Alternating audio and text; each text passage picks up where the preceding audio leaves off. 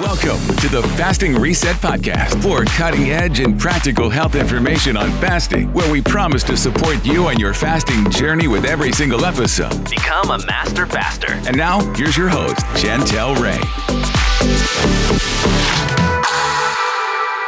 Hey guys, welcome to today's episode. And I'm so excited. One of my favorite people, Ben Azadi, is on the show with Keto Kamp, and he has a brand new book out. Hold it up for everyone, Ben. Um, it is called Keto Flex, and we're going to dive into some amazing topics. So, welcome, Ben. Chantel, grateful to be back with you. Hi. so tell listeners, a, give us a little glimpse of kind of your favorite parts of the book, uh, Keto Flex. Yeah, absolutely. So the book outlines my four pillars, and the four pillars are designed to help you achieve metabolic flexibility. And I teach the these ancient healing strategies that we have available to us: ketosis, fasting. There's even a chapter about carnivore in there. And there's even a chapter, chapter 12, on how to do keto and fasting specifically for women. So the book outlines the four pillars, and then I go a little bit more custom when we talk about how women should apply this tool. But the goal is to get somebody from being a sugar burner, eating a standard American diet, which is 300 to 400 grams of carbs per day, and get them into ketosis, which is anti inflammatory. Of course, it's fat burning. It could support the thyroid, it could support so many functions inside of your body and then we pair that with fasting, which is the second pillar. And there's different fasting strategies in there. After we complete those two pillars, we transition into the carnivore pillar, where we start eliminating plant nutrients and plant toxins and just heal the gut. And at that point, you should be now keto adapted. Then there's a big difference between fat adaptation and keto adaptation. Fat adaptation could take place in seven to 14 days. That just means you're in ketosis, you're burning fat. That's great. But the goal is to get keto adapted. So now your cells and your mitochondria are preferring to use ketones as the primary fuel source. That typically takes eight to 12 weeks. So that's the timeline before we start practicing keto flexing. And the book outlines how to do it, what foods to eat, what foods to stay away from, how to test glucose and ketones. And it's heavily focused on fasting, which I know you love and your audience loves because fasting, when you apply to any nutritional plan, it's going to upgrade that plan. It doesn't have to be keto, it could be paleo, it could be a vegan diet. So we talk a lot about fasting inside of the book as well.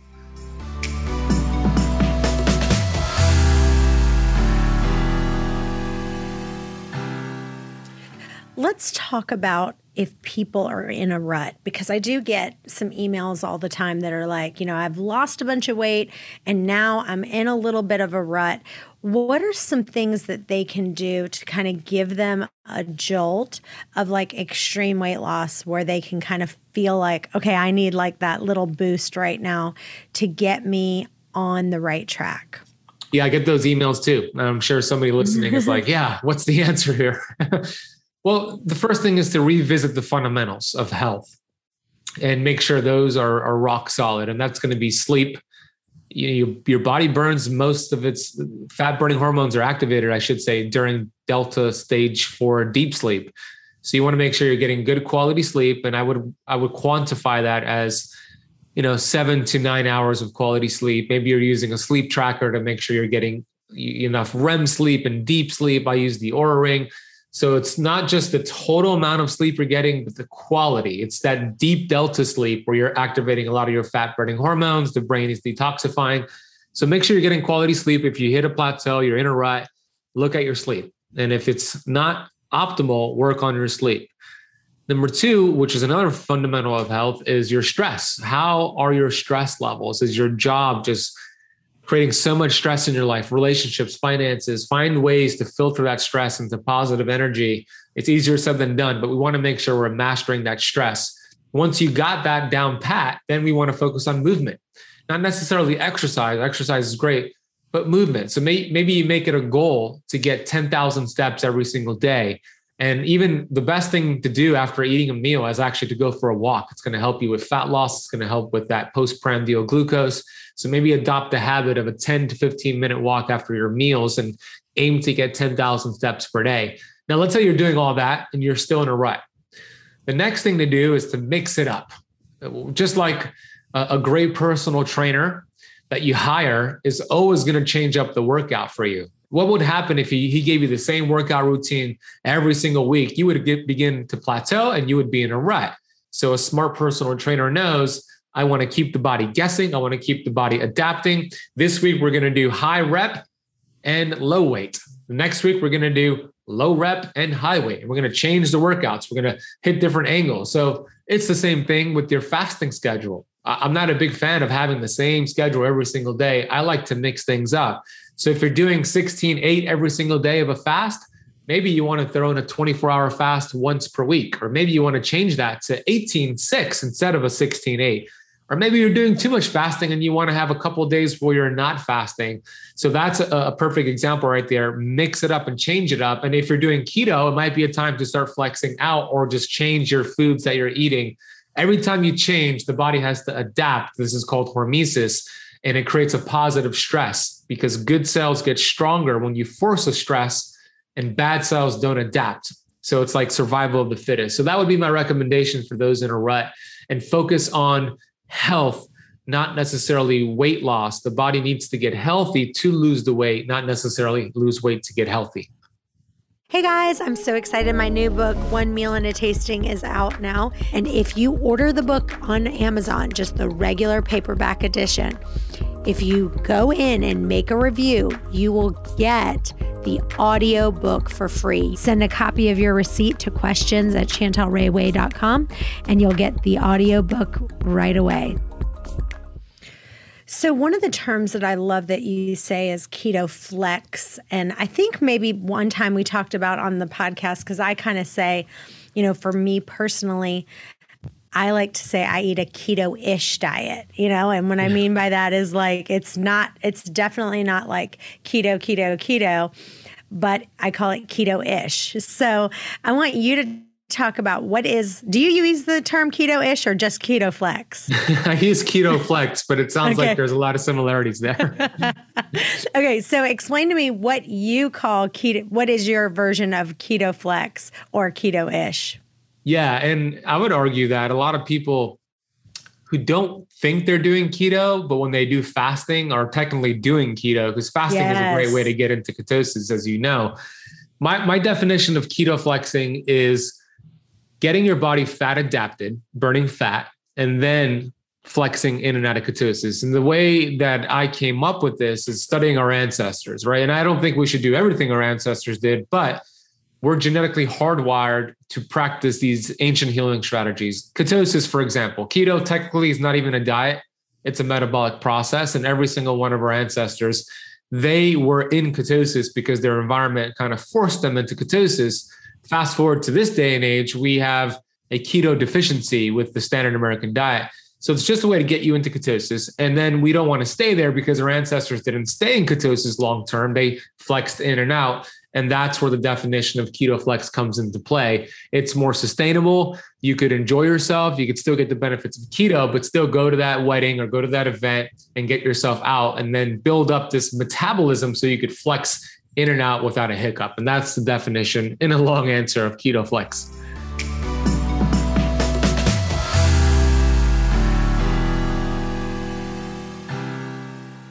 So let's talk about kind of cheat days or days where you go, you know what, I am going to have a bunch of carbs. Maybe I'm going to a wedding or I'm going on vacation. What does that look like for you? And how do you train people on that? Yeah, and and that's a great question because it's realistic, right, Chantel? I mean, it's really difficult to keep yourself in ketosis and stay there for an extended period of time. I'm talking about months and years because we have those events, we have those dinners, we have those get-togethers, and we want to be able to enjoy ourselves, which I'm totally a fan of. Of course, we want to have healthy carbs. So for me, uh, it's an abundance of fruit. It's it's sometimes ice cream. Yeah, I'll have like some Halo Top ice cream. Uh, it's going to be sweet potatoes, yam, even white rice. I'll have. I do take uh, berberine on those days that I'm having higher carbs. Berberine is a great way to kind of regulate your glucose. So I'll take a couple capsules of berberine on those high carb days, and I I try to make myself become more active, especially after I eat a big high carbohydrate meal, because the benefits of doing that uh, is tremendous. When you are active either before a big high carb meal or after that meal, you activate AMPK and you activate another process called the GLUT4 transporters, which is going to take that glucose spike from the meal. And instead of having that being stored as fat and having a big glucose spike when you're active around that meal, it's going to, the GLUT4 transporters are going to help shuttle that glucose into your cells, your muscle cells and liver cells to be used for energy. So you get less fat storage, more fat burning, and you're able to actually get those carbs and enjoy it without any of the, the consequences. So for me, I like, I, I tend to stick to healthy carbohydrates. Uh, two things I don't make an exception on gluten. I don't do really good with gluten. So I always make sure I'm eating gluten free and vegetable oils. Everything else I'll make an exception on, but gluten free and no vegetable oils, and I, I'm going to feel good.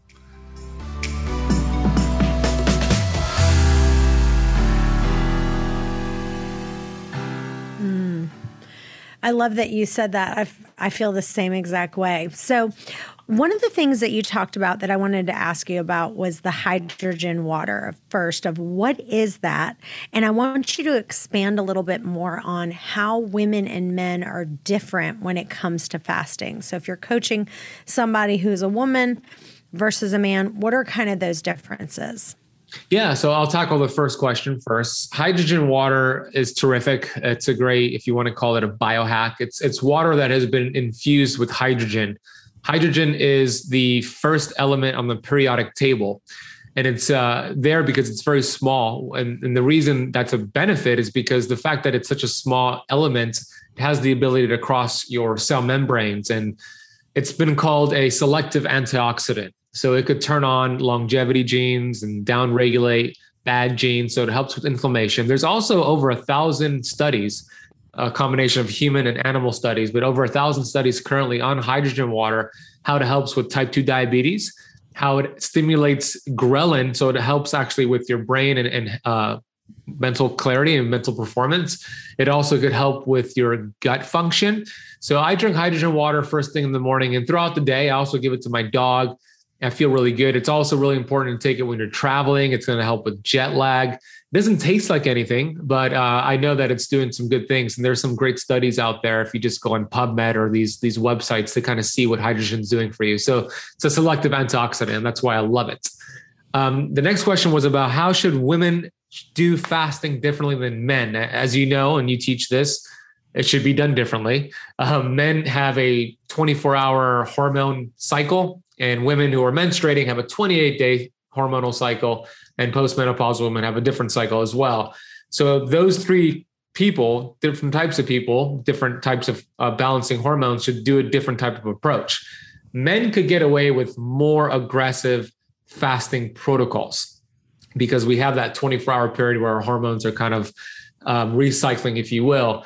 And that's why a lot of men, as you probably have seen, get faster results when they do fasting and keto because they could be more aggressive. They don't have to worry about their menstrual cycle or their ovaries are shut down, so their adrenals are picking up the slack. We don't have to worry about that. So I'm, I'm grateful for that. Now, a, men- a menstruating woman, so a woman who has a monthly cycle, the, the most important week to pay attention to is the five to seven days before the period. So it's recommended that you track your cycle.